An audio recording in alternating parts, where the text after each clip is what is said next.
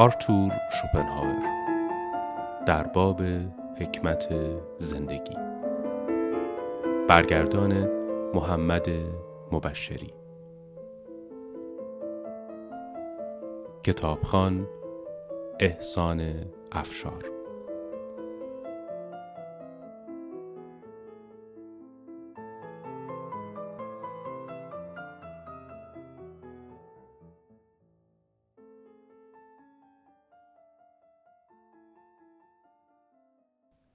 فصل پنجم. اندرس ها و اصول راهنمای عمل. بخش دوم. درباره رفتار ما با خیشتن. کارگرانی که ساختمانی را بنا می کنند از کل نقشه بیخبرند یا آن را مدام مد نظر ندارند. انسان هم هنگامی که روزها و ساعتهای عمر را سپری می کند از بابت مسیر و ماهیت زندگی خیش در همین وضع است.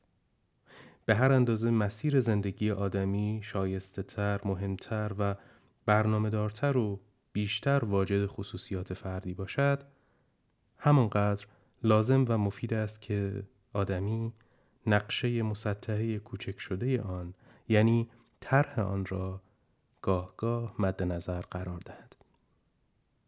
البته لازمه این کار این است که آدمی اندکی به خودشناسی پرداخته باشد یعنی بداند که در اصل به طور عمده و در درجه اول طالب چیست و چه چیز برای سعادتش اساسی است. سپس باید بداند چه چیزهایی در مرتبه دوم و سوم قرار دارند و تشخیص بدهد که حرفش کدام است و نقش او و رابطهش با جهان چیست؟ اگر این رابطه مهم و بزرگ باشد، نگاه کردن به نقشه زندگی در مقیاس کوچک شده او را بیش از هر چیز تقویت می کند، استوار می سازد، ارتقا می دهد، به فعالیت تشویق و از رفتن به راه خطا برحضر می کند. همانطور که راهپیما تازه وقتی به فراز می رسد به پیوستگی راهی که پیموده است با همه پیچ و خمهای آن اشراف می‌یابد و آن را می‌شناسد ما هم تازه در پایان هر دوره از زندگی یا در پایان عمر رابطه حقیقی اعمال دستاوردها و آثار زنجیره علی و ارزش آنها را می‌شناسیم. زیرا تا وقتی که درگیر کاری هستیم فقط به مقتضای طبیعتمان تحت تأثیر انگیزه ها و بر حسب توانایی هایمان عمل می کنیم. به طوری که در هر لحظه فقط کاری می کنیم که به نظرمان درست و مناسب است. تازه موفقیت به ما نشان می دهد که نتیجه چیست و نگاه به گذشته ارتباط کل مجموعه چگونگی و روابط علی آن را آشکار می سازد. به همین علت هنگامی که به کارهای بزرگ دست می‌زنیم یا آثار جاوید خلق می‌کنیم به نتیجه کار خود آگاه نیستیم و فقط میپنداریم کارمان مناسب با اهداف زمان حال و مطابق با مقاصد فعلی ماست یعنی آنچه در آن زمان معین برای ما درست است اما شخصیت و توانایی های ما تازه پس از آن در اثر کل مجموعه‌ای که حاصل شده است نمایان می شود. سپس با مشاهده جزئیات می‌بینیم که تنها راه درست را چگونه از میان صدها راه خطا برگزیده ایم. گویی راه درست بر ما ملهم بوده و نبوغمان ما را هدایت کرده است. این امر هم در مورد فعالیت های فکری مستاق دارد هم فعالیت های عملی و سوی دیگر در مورد کارهای غلط و بی نیز صدق می کند. یکی از نکات مهم حکمت زندگی عبارت از این است که توجه خود را به طور متناسب به حال و آینده معطوف داریم تا یکی از این دو موجب ضایع شدن دیگری نشود. بسیاری از آدمیان زیاد از حد در حال زندگی می کنند که اینها سبکسرانند و دیگران بیش از اندازه در آینده که اینها افرادی بزدل و محتاطند. به ندرت کسی راه اعتدال پیش می گیرد. کسانی که با کوشش و امید فقط در آینده زندگی می کنند همواره روبروی خود را می بینند و با ناشکیبایی به سوی آینده می شتابند. آینده ای که به زعم آنان سعادت حقیقی را به ارمغان خواهد آورد. اما در این میان با بیتوجهی از کنار زمان حال میگذرند و از آن لذتی نمی چشند. این افراد به رغم داشتن چهره‌ای که عاقلانه تر از سنشان به نظر می رسد به آن خران ایتالیایی شباهت دارند که جلوی سرشان دسته ای کاه را به چوبی آویختند و این خران به امید رسیدن به کاه تر می دوند. چون این کسانی به همه هستی خود خیانت می کنند زیرا تا دم مرگ پیوسته به طور موقت زندگی می کنند. به جای آنکه مدام دل مشغول نقشه ها و نگرانی های آینده باشیم یا خود را به دست حسرت زمان از دست رفته بسپاریم هرگز نباید فراموش کنیم که فقط زمان حال است که واقعی و حتمی است برعکس آینده تقریبا همیشه چیزی جز آن است که تصور می کنیم. حتی گذشته هم طور دیگری بوده است و در واقع به طور کلی هر دو از آنچه به نظر می رسند اهمیت کمتری دارند. زیرا فاصله که موجب می شود اشیا در چشم کوچکتر جلوه کنند در تصور آدمی وقایع را بزرگتر جلوه می دهد. فقط زمان حال حقیقت و واقعیت دارد. زمان حال آن چیزی است که به طور واقعی محقق شده است و زندگی ما در آن جای دارد. بنابراین بهتر است که پیوسته با شادمانی قدر آن را بدانیم و در نتیجه از هر دمی که قابل تحمل و فارغ از زشتی یا رنج است آگاهانه لذت ببریم. یعنی دم را با یاد آرزوهای از دست رفته در گذشته یا نگرانی ها درباره آینده با ترشرویی تیره و تار نکنیم. زیرا از خود راندن لحظه های نیک حال برای ناراحتی های گذشته یا نگرانی های مربوط به آینده ابلهانه است.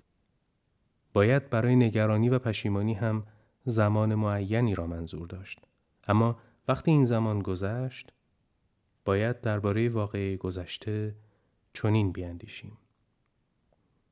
هرقدر رنجیده باشیم بیایید آنچه را که رفته است بپذیریم و هرچند دشوار است آزردگی را در دل خود رام کنیم. هومر ایلیاد. و درباره آینده باید چنین اندیشید. آینده از اختیار ما بیرون است و در بطن خدایان پرورده می شود. هومر ایلیاد. اما درباره زمان حال باید چنین اندیشید. به هر روز چنان بنگر که گویی به همه عمر می نگری. سنکا و من اضافه می کنم که این تنها زمان واقعی را در حد امکان خوشایند بگذران. فقط آن مصیبت های آتی امروز جای نگرانی دارند که آمدنشان قطعی است و زمان فرارسیدنشان نیز به طور حتم معین است. اما این مصیبت ها اندکند. زیرا گرفتاری ها دو گونند یا فقط امکان وقوع دارند و در بدترین حالت محتملند یا حتما واقع می شوند اما زمان فرارسیدنشان دقیقا معلوم نیست. حال اگر نگران این دو باشیم لحظه ای آرام و قرار نداریم. پس برای اینکه آرامش خیش را با گرفتاری های نامعلوم یا نامحتوم از دست ندهیم باید عادت کنیم به گروه اول چنان بنگریم که گویی هرگز فرا نمی رسند و به گروه دوم چنان که به طور حتم به زودی به سراغمان نمی آیند. اما هرچه این نگرانی ما را آسوده تر بگذارد آرزوها، تمناها و توقعات ما آرامشمان را بیشتر مختل می کنند. گوته ترانه محبوبی دارد با این مضمون که آدمی پس از اینکه از همه توقعات رانده شود و به هستی لخت و اوریان بازگردد به آرامش روح دست می‌یابد. آرامشی که اساس سعادت انسان است. آرامشی که برای لذت بردن از زمان حال و در نتیجه لذت بردن از همه عمر لازم است. درست به همین علت باید همواره به خاطر داشته باشیم که امروز فقط یک بار می آید دیگر هرگز تکرار نمی شود. هر روز میپنداریم که فردا باز می گردد اما فردا روز دیگری است که آن هم فقط یک بار می آید. فراموش می کنیم که هر روز بخشی جدا نشدنی و در نتیجه بی بدیل از زندگی است. در عوض هر روز را در مجموعه عمر مانند فردی از جمع می انگاریم که اگر هم دیگر وجود نداشته باشد جمع هنوز وجود دارد. همچنین اگر در ایام خوبی و سلامت همواره آگاه باشیم که در زمان بیماری و اندوه خاطره لحظه های آری از محرومیت و رنج در نظرمان بی اندازه حسرت آور چون بهشتی گم شده یا دوستی از دست رفته است که ارزش او را ندانسته ایم آنگاه قدر زمان حال را بهتر می‌دانیم و بیشتر لذت می‌بریم اما روزهای زیبای عمر خیش را بی توجه میگذرانیم و تازه وقتی که ایام بد فرا می‌رسند آرزو می‌کنیم که آن روزها بازگردند اوقات شاد و خوشایند بسیار را بی لذت و با چهره اندوهگین و با بی اتنایی میگذرانیم و بعد در تیر روزی به یاد آن روزها آه حسرت می‌کشیم. اما بهتر آن است که هر لحظه حال را که قابل تحمل باشد همین لحظه های روزمره را که اکنون با این همه بیاعتنایی میگذرانیم و حتی با ناشکیبایی می‌خواهیم زودتر پشت سر بگذاریم قدر بدانیم و همواره آگاه باشیم که لحظه حال همکنون به گذشته گرانقدر میپیوندد و منور به نور جاودانگی در حافظه ما خواهد ماند تا روزی به ویژه در ایام سختی پرده را پس بزند و خود را به منزله وضعیتی که موجب حسرت عمیقمان می شود به ما بنمایاند. هر محدودیتی انسان را سعادتمند می کند. هرچه دایره دید، تأثیرگذاری و تماس تنگتر باشد، سعادتمندتریم و هرچه گسترده تر باشد، بیشتر احساس رنج می کنیم یا دستخوش ترس می شویم. زیرا نگرانی ها، آرزوها و حراسهایمان در تناسب مستقیم با این دایره گسترش می آبند. از این رو حتی نابینایان چندان که در وهله اول به نظر می رسد ناخرسند نیستند. گواه این گفته آرامش لطیف و نسبتا شادی است که در چهره آنها دیده می شود. دلیلی دیگر برای اینکه محدودیت سعادتمند می کند این است که نیمه دوم عمر آدمی غمگینتر از نیمه نخستان است. زیرا هرچه عمر میگذرد افق اهداف و روابط ما پیوسته گسترده تر می شود. در کودکی افق ما به محیط نزدیک و روابط تنگ محدود می شود. در نوجوانی بسیار گسترده تر می شود. در بزرگسالی همه روند زندگی را در بر می گیرد و دامنش غالبا تا دورترین روابط می رسد. یعنی به دولتها و ملتها گسترش می یابد. و در سنین سالمندی نسلهای بعدی را نیز در بر می گیرد. برعکس هر محدودیت حتی محدودیت ذهنی به سود سعادت ماست. علت این است که هرچه اراده آدمی کمتر برانگیخته شود رنج او کمتر است و می‌دانیم که رنج مثبت و سعادت سلبی است.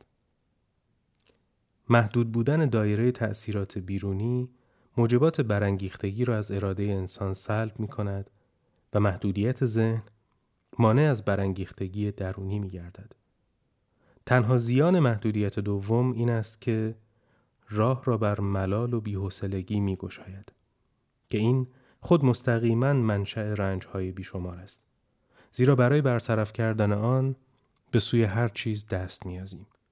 سرگرمی، معاشرت، تجمل، قمار، میخارگی و چیزهای از این قبیل که زیانها، ویرانیها و مصیبتهای گوناگونی را به همراه دارند.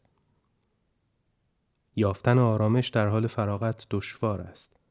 این واقعیت که محدودیت بیرونی تا چه اندازه برای سعادت مقدور آدمی مفید و حتی ضروری است از اینجا پیداست که تنها نوع ادبیات که به توصیف انسانهای سعادتمند می‌پردازد شعر قنایی است که در آن انسان همیشه در وضعیتی توصیف می شود که به منتها درجه محدود است. علت اینکه از نقاشی های ژانر احساس مطبوعی به ما دست می دهد نیز اساسا همین است.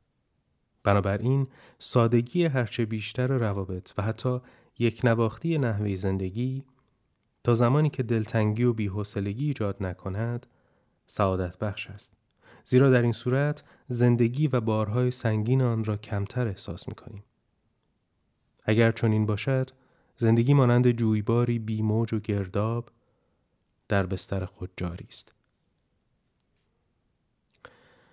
آسایش و رنج ما در قایت وابسته به این است که فکرمان از چه چیز آکنده و به چه چیز مشغول است.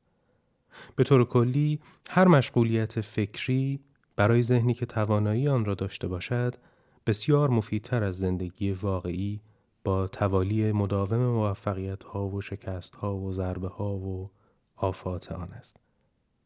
البته این مستلزم استعدادهای ذهنی بیشتر است اما در اینجا باید گفت که زندگی فعال و معطوف به بیرون ما را از مطالعه منصرف و ذهنمان را پر می کند و آرامش و تمرکز لازم را از ما می گیرد و از سوی دیگر مشغولیت مداوم فکری قابلیت های انسان را برای جنب و جوش و حیاهوی زندگی واقعی از میان می‌برد.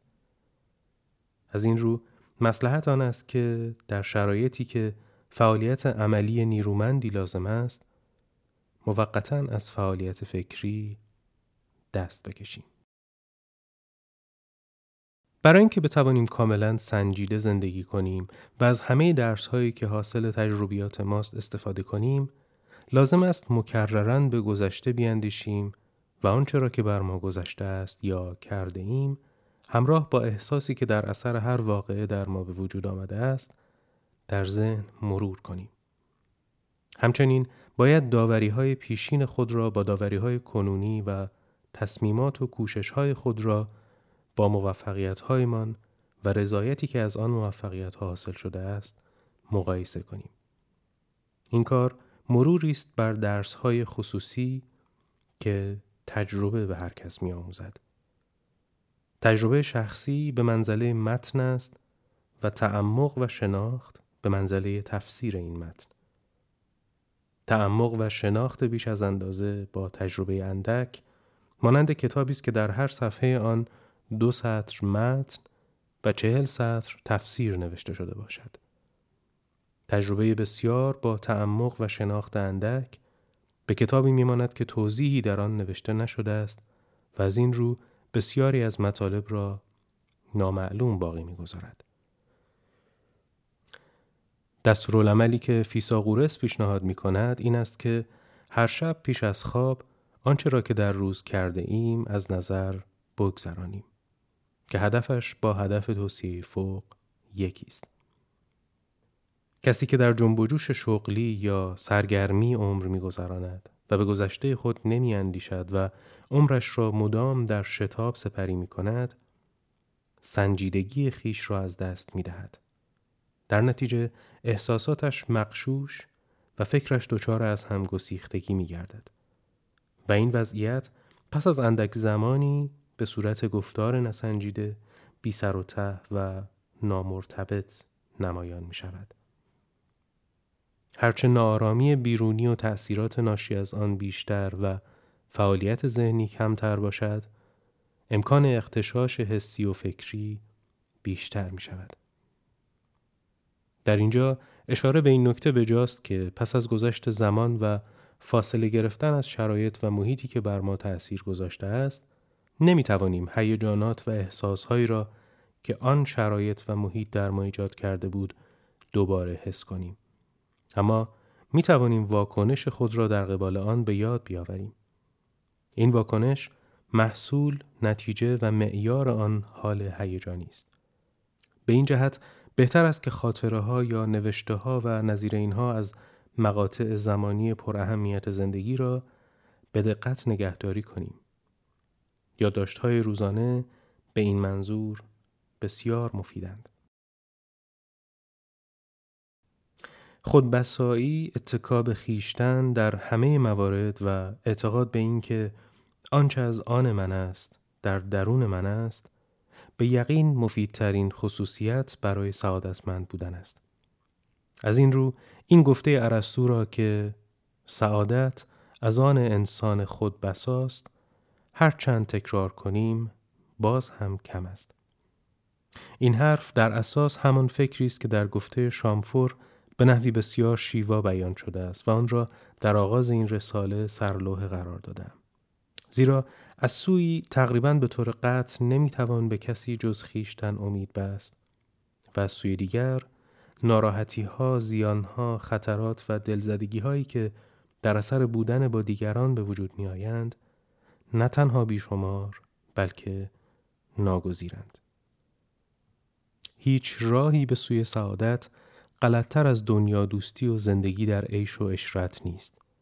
زیرا هدف آن تبدیل گام به گام زندگی فلاکتبار ما به شادی، لذت و خوشگذرانی است.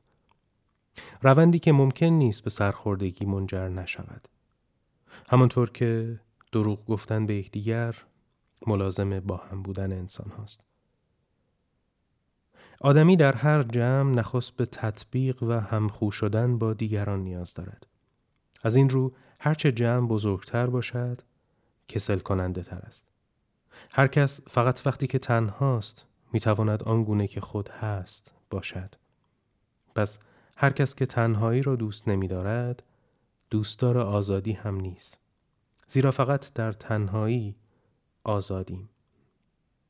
اجبار ملازم جدایی ناپذیر هر جمع است. هر جمعی از افراد خودش می‌خواهد که از فردیتشان صرف نظر کند و هرچه فردیت انسان با ارزشتر باشد چشم پوشی از آن به خاطر جمع دشوارتر است. بنابراین هر کس دقیقا متناسب با ارزش خود به تنهایی پناه می‌برد. آن را تحمل می کند و دوست می دارد. زیرا شخص حقیر در تنهایی همه حقارتش را احساس می کند و روح بزرگ همه بزرگیش را و باری هر کس آنچه را که هست. به علاوه هرچه آدمی در سلسله مراتب طبیعت در رتبه بالاتری قرار داشته باشد تنهاتر است و تنهایی او اساسی و ناگزیر است. اما اگر تنهایی جسمی با تنهایی روحی همراه شود نعمتی است. در غیر این صورت حضور داشتن در محیطی که موجوداتی نامتجانس در آن باشند تأثیری مخل و حتی مخالف بر انسان می‌گذارد. هویتش را سلب می کند و در ازای آن چیزی به او نمی دهد. از این گذشته در حالی که طبیعت تفاوت‌های بزرگی از حیث عقل و اخلاق در میان انسانها نهاده است جامعه بی توجه به این واقعیت همه را یکسان می کند یا تفاوت‌های ساختگی و درجات طبقاتی و مقام و منصب را جایگزین آن تفاوت‌های واقعی می کند. تفاوت‌هایی که درست در قطب مقابل آن درجه بندی طبیعی است. طبق این درجه بندی کسانی که طبیعت آنان را در مرحله بسیار نازلی قرار داده است در وضع بسیار خوبی به سر می‌برند اما افراد کم شماری که طبیعت آنها را در مقامی رفیع گذارده است در تنگنا هستند به این علت این اشخاص معمولا از شرکت کردن در جمع خودداری می کنند و در هر جمعی که افراد آن بسیار باشند فرومایگی حاکم است آنچه از هان پرمایه را از جامعه دلزده می کند تصاوی حقوق و در نتیجه یکسان بودن توقعات است. حالان که توانایی ها و در نتیجه دستاوردهای اجتماعی آدمیان یکسان نیست.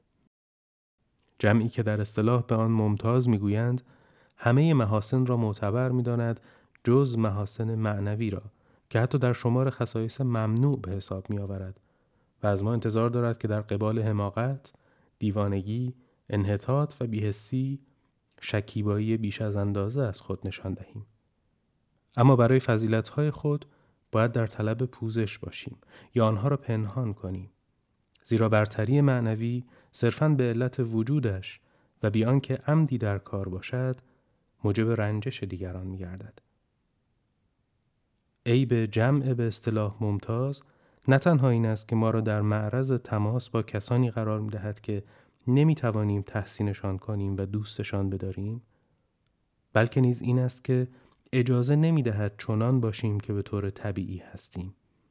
بلکه برعکس مجبورمان می کند که برای همگون بودن با دیگران خود را مچاله و مسخ کنیم.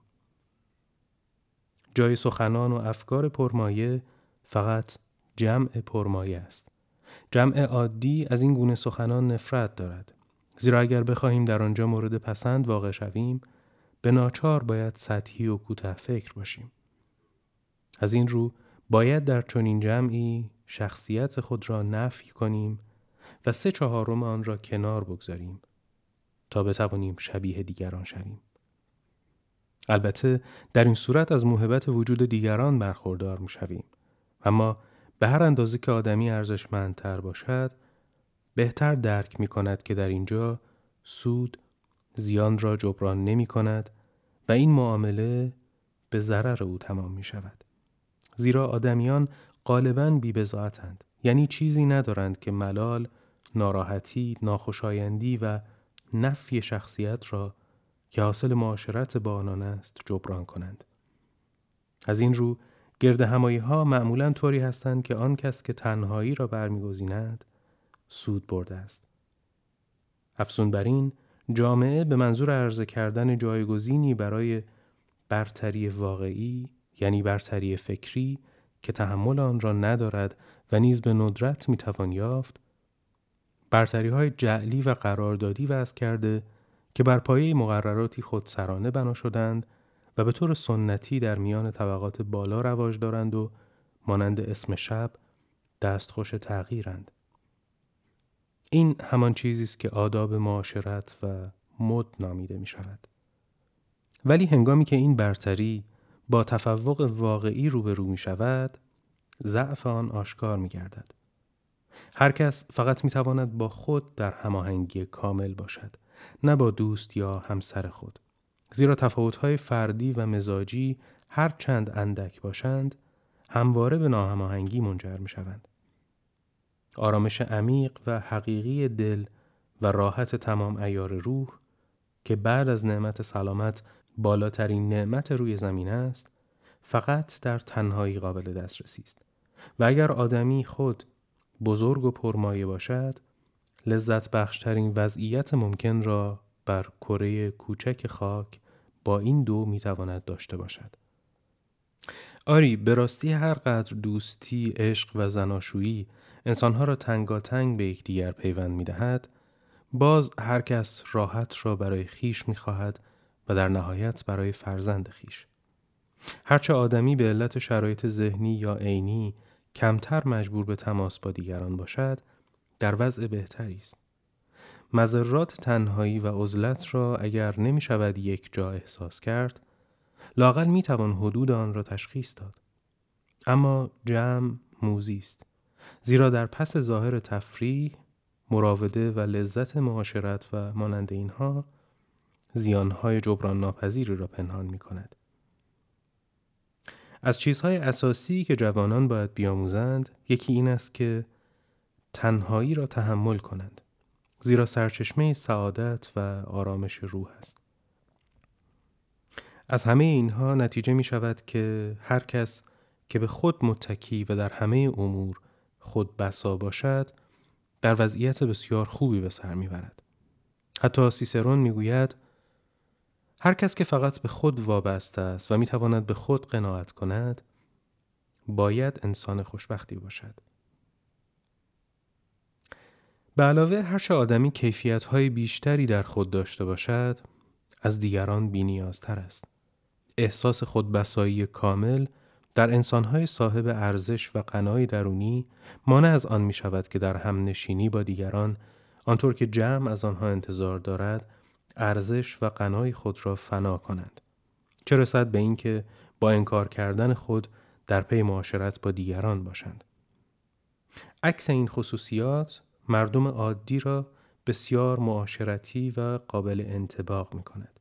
زیرا دیگران را بهتر از خود می توانند تحمل کنند.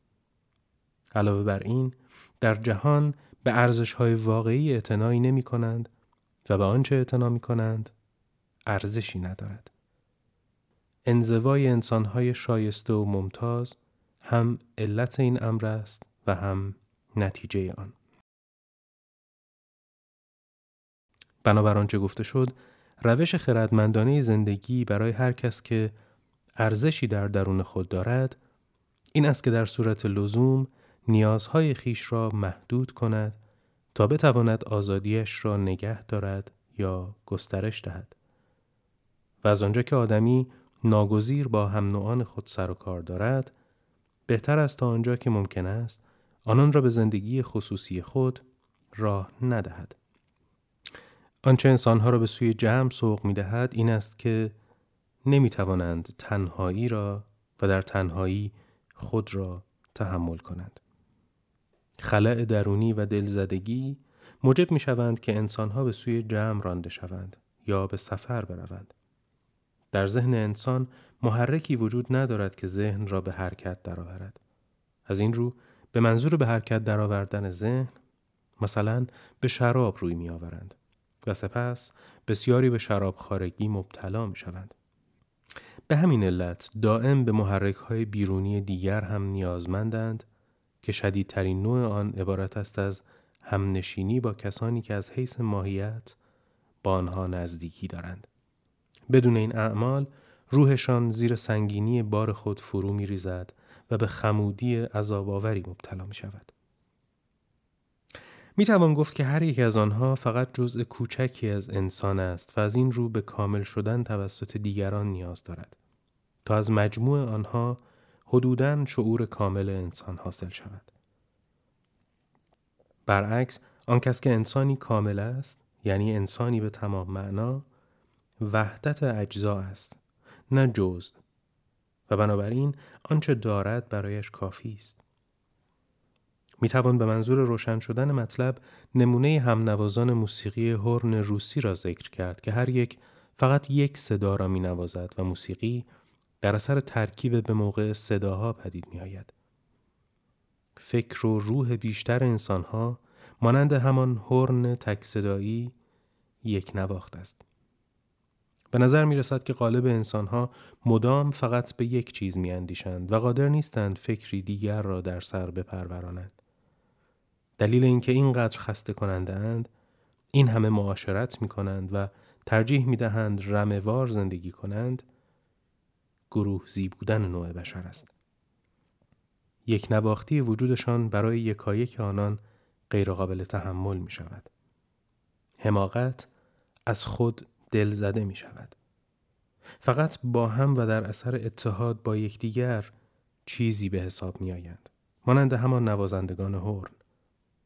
انسان پرمایه برعکس مانند نوازنده چیره دست کنسرت را به تنهایی اجرا می کند یا همانطور که پیانو به تنهایی مانند ارکستری کوچک است انسان پرمایه نیز جهانی کوچک است و آنچه را که دیگران با هم به وسیله تأثیر متقابل ایجاد می کنند او با وحدت یک شعور نمایان می کند. او نیز مانند پیانو جزئی از ارکستر سمفونیک نیست بلکه در خور تکنوازی و تنهایی است. اگر هم با دیگران همساز شود، صدای اصلی را تشکیل می دهد و برای همراهی کردن است یا برای اینکه صدای درست را به آنها بدهد تا ساز خود را با آن کوک کنند. اما آن کس که معاشرت را دوست دارد می تواند با استنتاج قاعده ای از این تشبیه کمبود کیفیت معاشرانش را تا اندازه ای با افزایش کمیت آنان جبران کند. اگر معاشر او پرمایه باشد می تواند تنها به یک نفر قناعت کند اما اگر جز افراد عادی پیدا نکرد بهتر آن است که تعداد زیادی از آنان را برگزیند تا در اثر تنوع و تکسر شاید نتیجه قابل قبولی حاصل شود همانطور که درباره نوازندگان هورن گفتیم. و در این صورت امیدواریم که خداوند به او صبر عطا کند.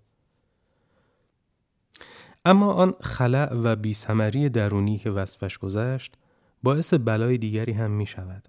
وقتی انسانهای برجسته با هدفی شریف و آرمانی گرد هم میآیند و جمعی را تشکیل می دهند، غالبا کار به اینجا می کشد که تعداد زیادی از عرازل و اوباش هم مانند آفت به آن جمع هجوم می آورند.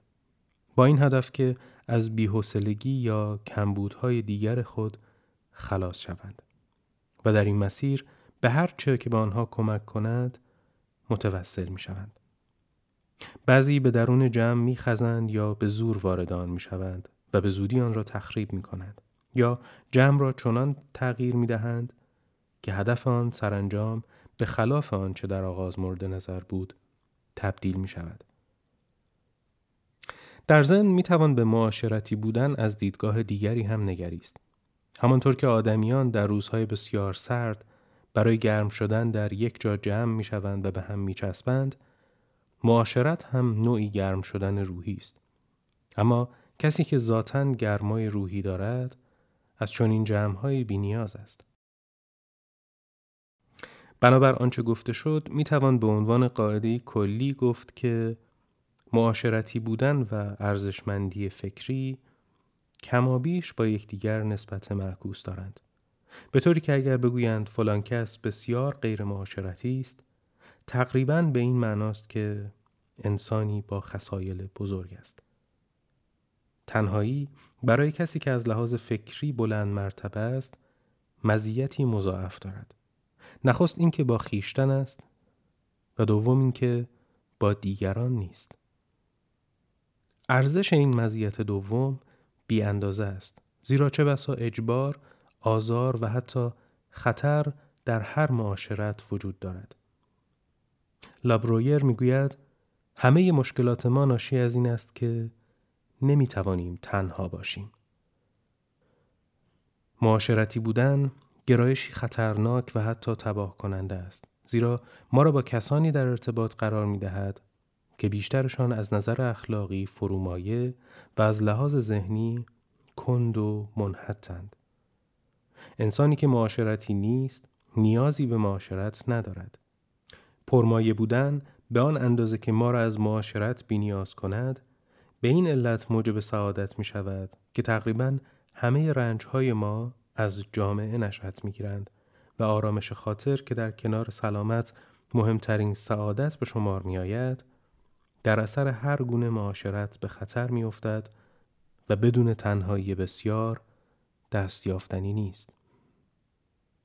کلبیون به منظور یافتن سعادت حاصل از آرامش خاطر از هر گونه تعلق مالی دست می شستند. کسی که به این منظور از معاشرت دوری کند خردمندانه ترین راه را برگزیده است. دو سن پیر نکته گفته است که در عین درستی زیبا نیز هست. می نویسد امساک در خوردن سلامت بدن را تضمین می کند و امساک در معاشرت سلامت روان را. بنابراین آن کس که با تنهایی خو می گیرد یا حتی به آن علاقمند می شود کان زر به دست آورده است. اما این کار هر کس نیست زیرا همانطور که نیاز انسانها را نخست به سوی هم میکشاند پس از آنکه برطرف شد بیحسلگی باعث گرد هم آمدنشان می شود. اگر این دو نبودند هر کس احتمالا تنها می ماند. زیرا احساس منحصر به فرد و یگانه بودن فقط با فضای تنهایی هماهنگ است. این خصوصیت که هر کس خود را واجدان می داند در ازدهام و فشار جمع آنقدر ناچیز می شود که به صفر می گراید. یعنی گام به گام به طور دردآوری انکار می شود. از این دیدگاه می توان گفت که تنهایی وضعیت نخستین و طبیعی نوع انسان است که می تواند در این وضعیت مانند آدم ابوالبشر در سعادتی که با ذاتش تطابق دارد زندگی کند. آری البته آدم ابوالبشر پدر و مادری نداشت. از این حیث تنهایی انسان امری طبیعی نیست.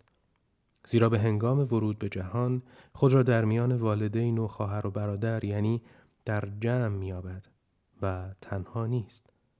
بنابراین عشق به تنهایی ممکن نیست گرایش نخستین آدمی باشد بلکه در اثر تجربه و تفکر ایجاد می شود و اینها به سهم خود نتیجه تکامل نیروی ذهنی فرد است و با افزایش سن بیشتر می شود. چنانکه معاشرتی بودن عموماً با سن انسان نسبتی معکوس دارد. کودک کوچک به محض اینکه تنها می شود فریادهای ترحمانگیز سر می دهد. تنهایی برای پسران تنبیه بزرگی است. نوجوانان با رقبت دور هم جمع می شوند و فقط کسانی در میان آنها که شریفتر و از حیث تفکر بالاترند گاهی در پی تنهایی هستند. با این همه اگر تمام روز تنها باشند برایشان سخت است. اما تنهایی برای مردان آسان است. مرد بزرگسال می تواند مدت درازی تنها باشد و هرچه سال منتر شود بیشتر می تواند تنها بماند. فرد سالمندی که همسالان خود را از دست داده است و به لذتهای زندگی بیعتناست یا توانایی لذت بردن در او مرده است به هنگام تنهایی از وضعیت خود خورسند است.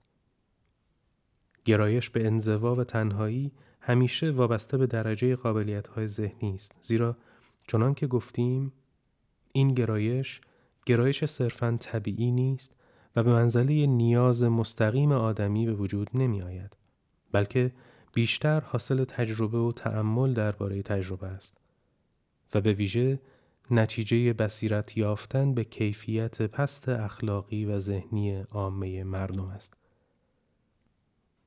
بدتر از همه این است که کمبودهای اخلاقی و ذهنی تنگاتنگ با یکدیگر مربوطند و دست به دست هم می دهند.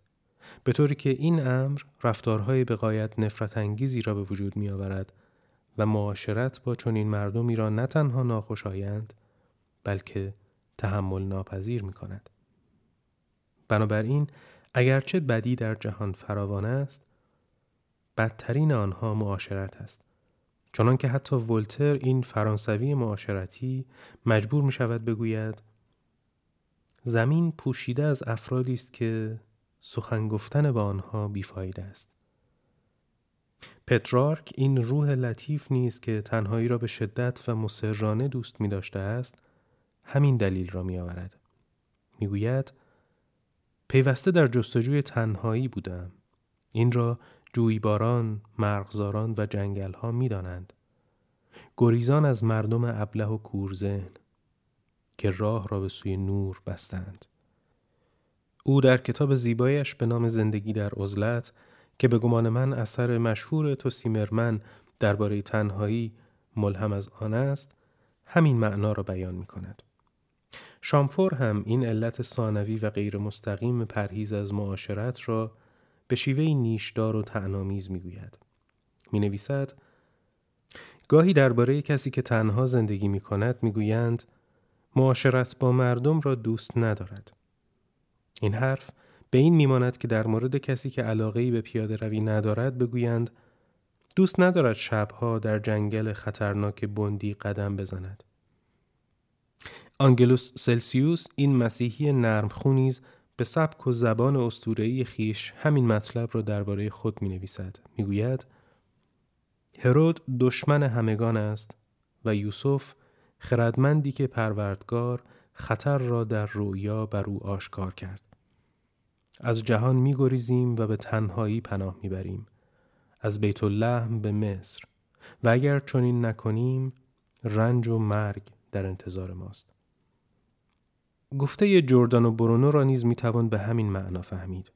می نویسد بسیاری از انسانها که طالب بهشت بر کره خاک بودند یک صدا گفتند ببینید ناگزیر بودم که بگریزم و در عزلت زندگی کنم.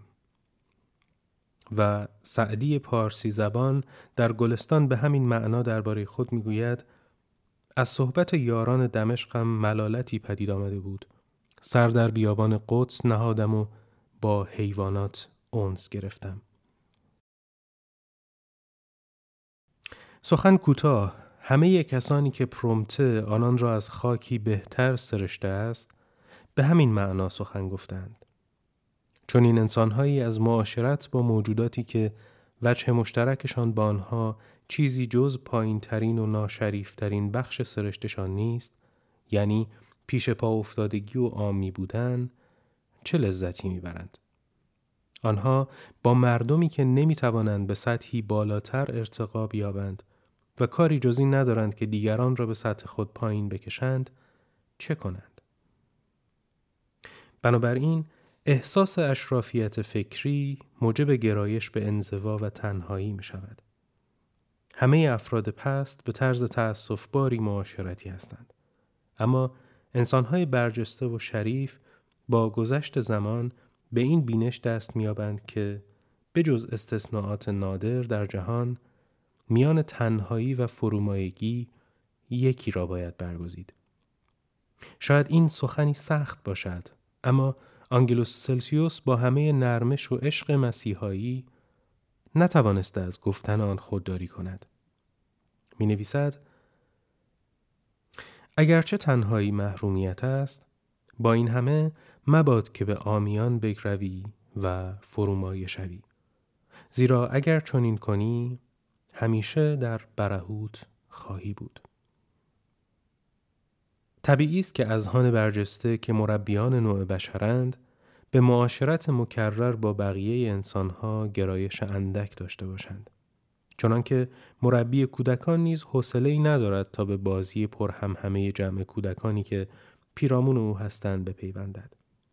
زیرا این نوع انسانها که رسالتشان در این جهان هدایت دیگران از درون دریای خطاها به سوی حقیقت و از جرفنای ظلمت خشونت و فرومایگی به سوی بالا به سوی نور و فرهیخت ساختن و تلطیف آنهاست باید البته در میان دیگران باشند اما در شمار آنان نیستند. از این رو از جوانی احساس می کنند که تفاوت قابل توجهی با دیگران دارند. اما به تدریج در اثر گذشت زمان به شناخت روشنی از موضوع دست میابند و مراقبند که دوری روحی از دیگران با دوری جسمی همراه شود. و نمی‌گذارند کسی به ایشان نزدیک شود مگر آنکه خود کم و بیش از فرومایگی عمومی مستثنا باشد. از آنچه گفته شد نتیجه می‌گیریم که عشق به تنها بودن به مسابه کشاننده مستقیم و اصیل ظاهر نمی شود بلکه به طور غیر مستقیم و به ویژه نزد اذهان شریفتر به تدریج رشد می کند و با مقاومت در برابر کشش به جمع شکل می گیرد و حتی گاهی با وسوسه های مفیستوفلسی روبرو می شود که مخالف آن است. مفیستوفلس می نویسد پس از این بازی قمالود که مانند کرکسی جان تو را پاره پاره می کند دست بدار. مصاحب تو هر اندازه بد باشد باز در میان انسانها احساس خواهی کرد که انسان هستی. تنهایی سرنوشت هر انسان برجسته است. این گونه انسانها گاهی از تنهایی آه می‌کشند اما همیشه تنهایی را به مسابه مصیبتی کوچکتر انتخاب می کنند.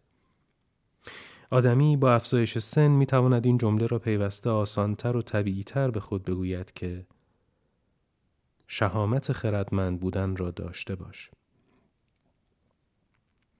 گرایش به تنهایی از سن شست سالگی به بعد گرایشی واقعا طبیعی و حتی غریزی است.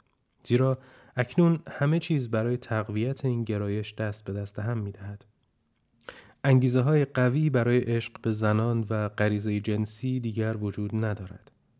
عدم انگیزه جنسی در سالمندی زمینه را برای نوعی خودبسایی فراهم می آورد که به تدریج گرایش به معاشرت را نیز در خود حل می کند. آدمی هزاران فریب و حماقت را پشت سر گذارده است. زندگی فعال او معمولا به پایان رسیده است و از زندگی دیگر انتظاری ندارد و دیگر در پی برنامه و مقصودی نیست. نسلی که آدمی به آن تعلق داشته است دیگر زنده نیست و در حالی که نسلی بیگانه او را فرا گرفته است از حیث عینی و به طور عمده تنهاست. در ضمن با افزایش سن گذشت زمان نیز شتاب می‌گیرد و آدمی مایل است از نظر معنوی از بقیه عمرش استفاده کند. زیرا اگر نیروی ذهنی هنوز باقی مانده باشد، شناخت و تجربه فراوانی که تا این زمان کسب کرده ایم به همراه پختگی تفکر و مهارت در استفاده از نیروهایی که داریم مطالعه هر مطلبی را جالبتر و آسانتر از قبل می کند. حال هزاران مطلب را که در گذشته مبهم بودند شفاف می بینیم. به نتایج آن دست میابیم و اشراف خود را احساس می کنیم. آدمی در نتیجه تجربیات طولانی دیگر انتظار چندانی از انسانها ندارد. زیرا می‌داند که در مجموع آشنایی نزدیک با آنان سودمند نیست و جز در موارد استثنایی که بخت یار اوست با چیزی جز نمونه های فاسد ذات بشر روبرو نمی شود که بهتر است با آن تماس پیدا نکند. بنابراین معمولا فریب نمی‌خوریم و به زودی در میابیم که دیگران کیستند و به ندرت آرزوی برقرار کردن رابطه نزدیک با آنها را احساس می‌کنیم. باری اگر از دوران جوانی با تنهایی اون الفت گرفته باشیم عادت به انزوا و بودن با خیش به طبیعت ثانوی ما تبدیل می شود.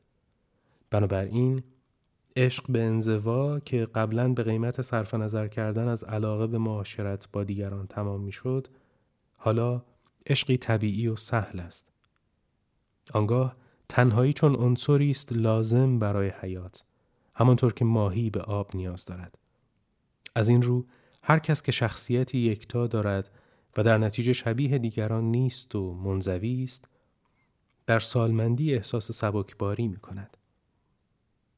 البته این امتیاز اصیل بر حسب توانایی ذهنی که هر کس در سنین سالمندی دارد نصیبش می شود.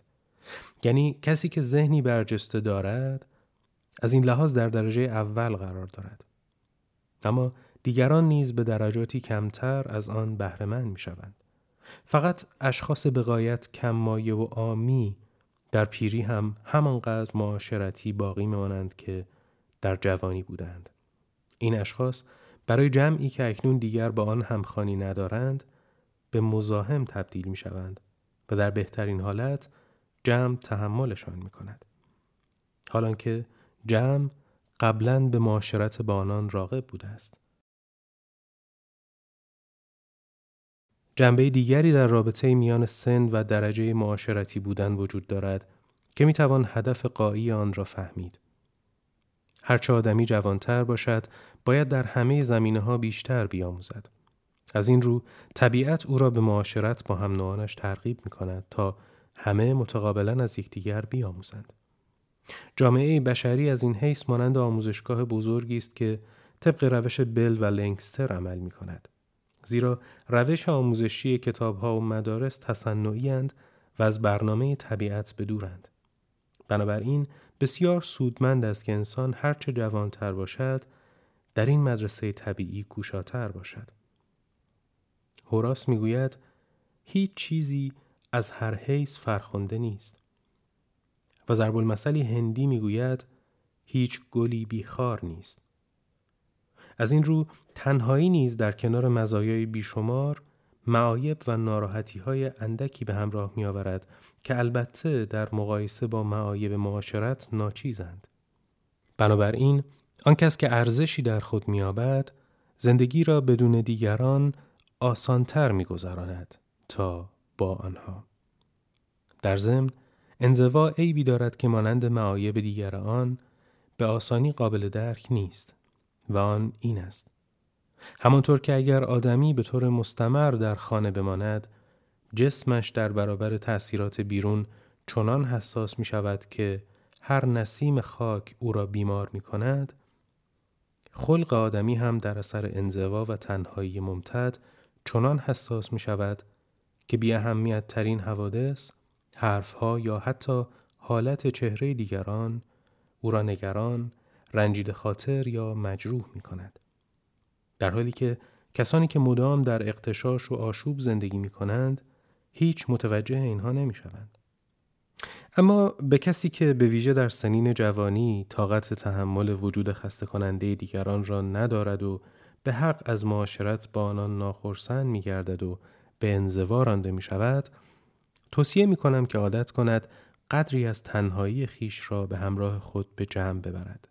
یعنی بیاموزد که حتی در جمع نیز تا اندازه تنهایی خود را حفظ کند. هرچه میاندیشد را فورا ابراز نکند و همچنین آنچه را که می‌گویند زیاده به جد نگیرد و از دیگران نه از حیث اخلاقی و نه از حیث عقلی انتظار چندانی نداشته باشد و بنابراین بیاعتنایی را در برابر نظرات آنان در خود استوار کند که این مطمئنترین روش برای اعمال شکیبایی در خور تحسین است اگر چنین کند در میان جمع است اما با دیگران نیست و رابطهش با دیگران واجد ماهیتی صرفا عینی است این روش او را از تماس نزدیک با جمع و در نتیجه از آلودگی و رنجش مسون می دارد. این گونه معاشرت محدود یا سنگربندی شده در نمایش کمدی مراتین به نام کافه که پیشنهاد می کنم بخوانید نشان داده می شود. به ویژه در شخصیت دون پدرو که در صحنه های دوم و سوم پرده اول ظاهر می شود. از این لحاظ می توان جمع را به آتشی تشبیه کرد که خردمند با فاصله مناسب از آن خود را گرم می کند. نمانند ابلهی که پس از تماس با آتش و سوختن به سرمای تنهایی می گریزد و سوزندگی آتش شکوه می کند.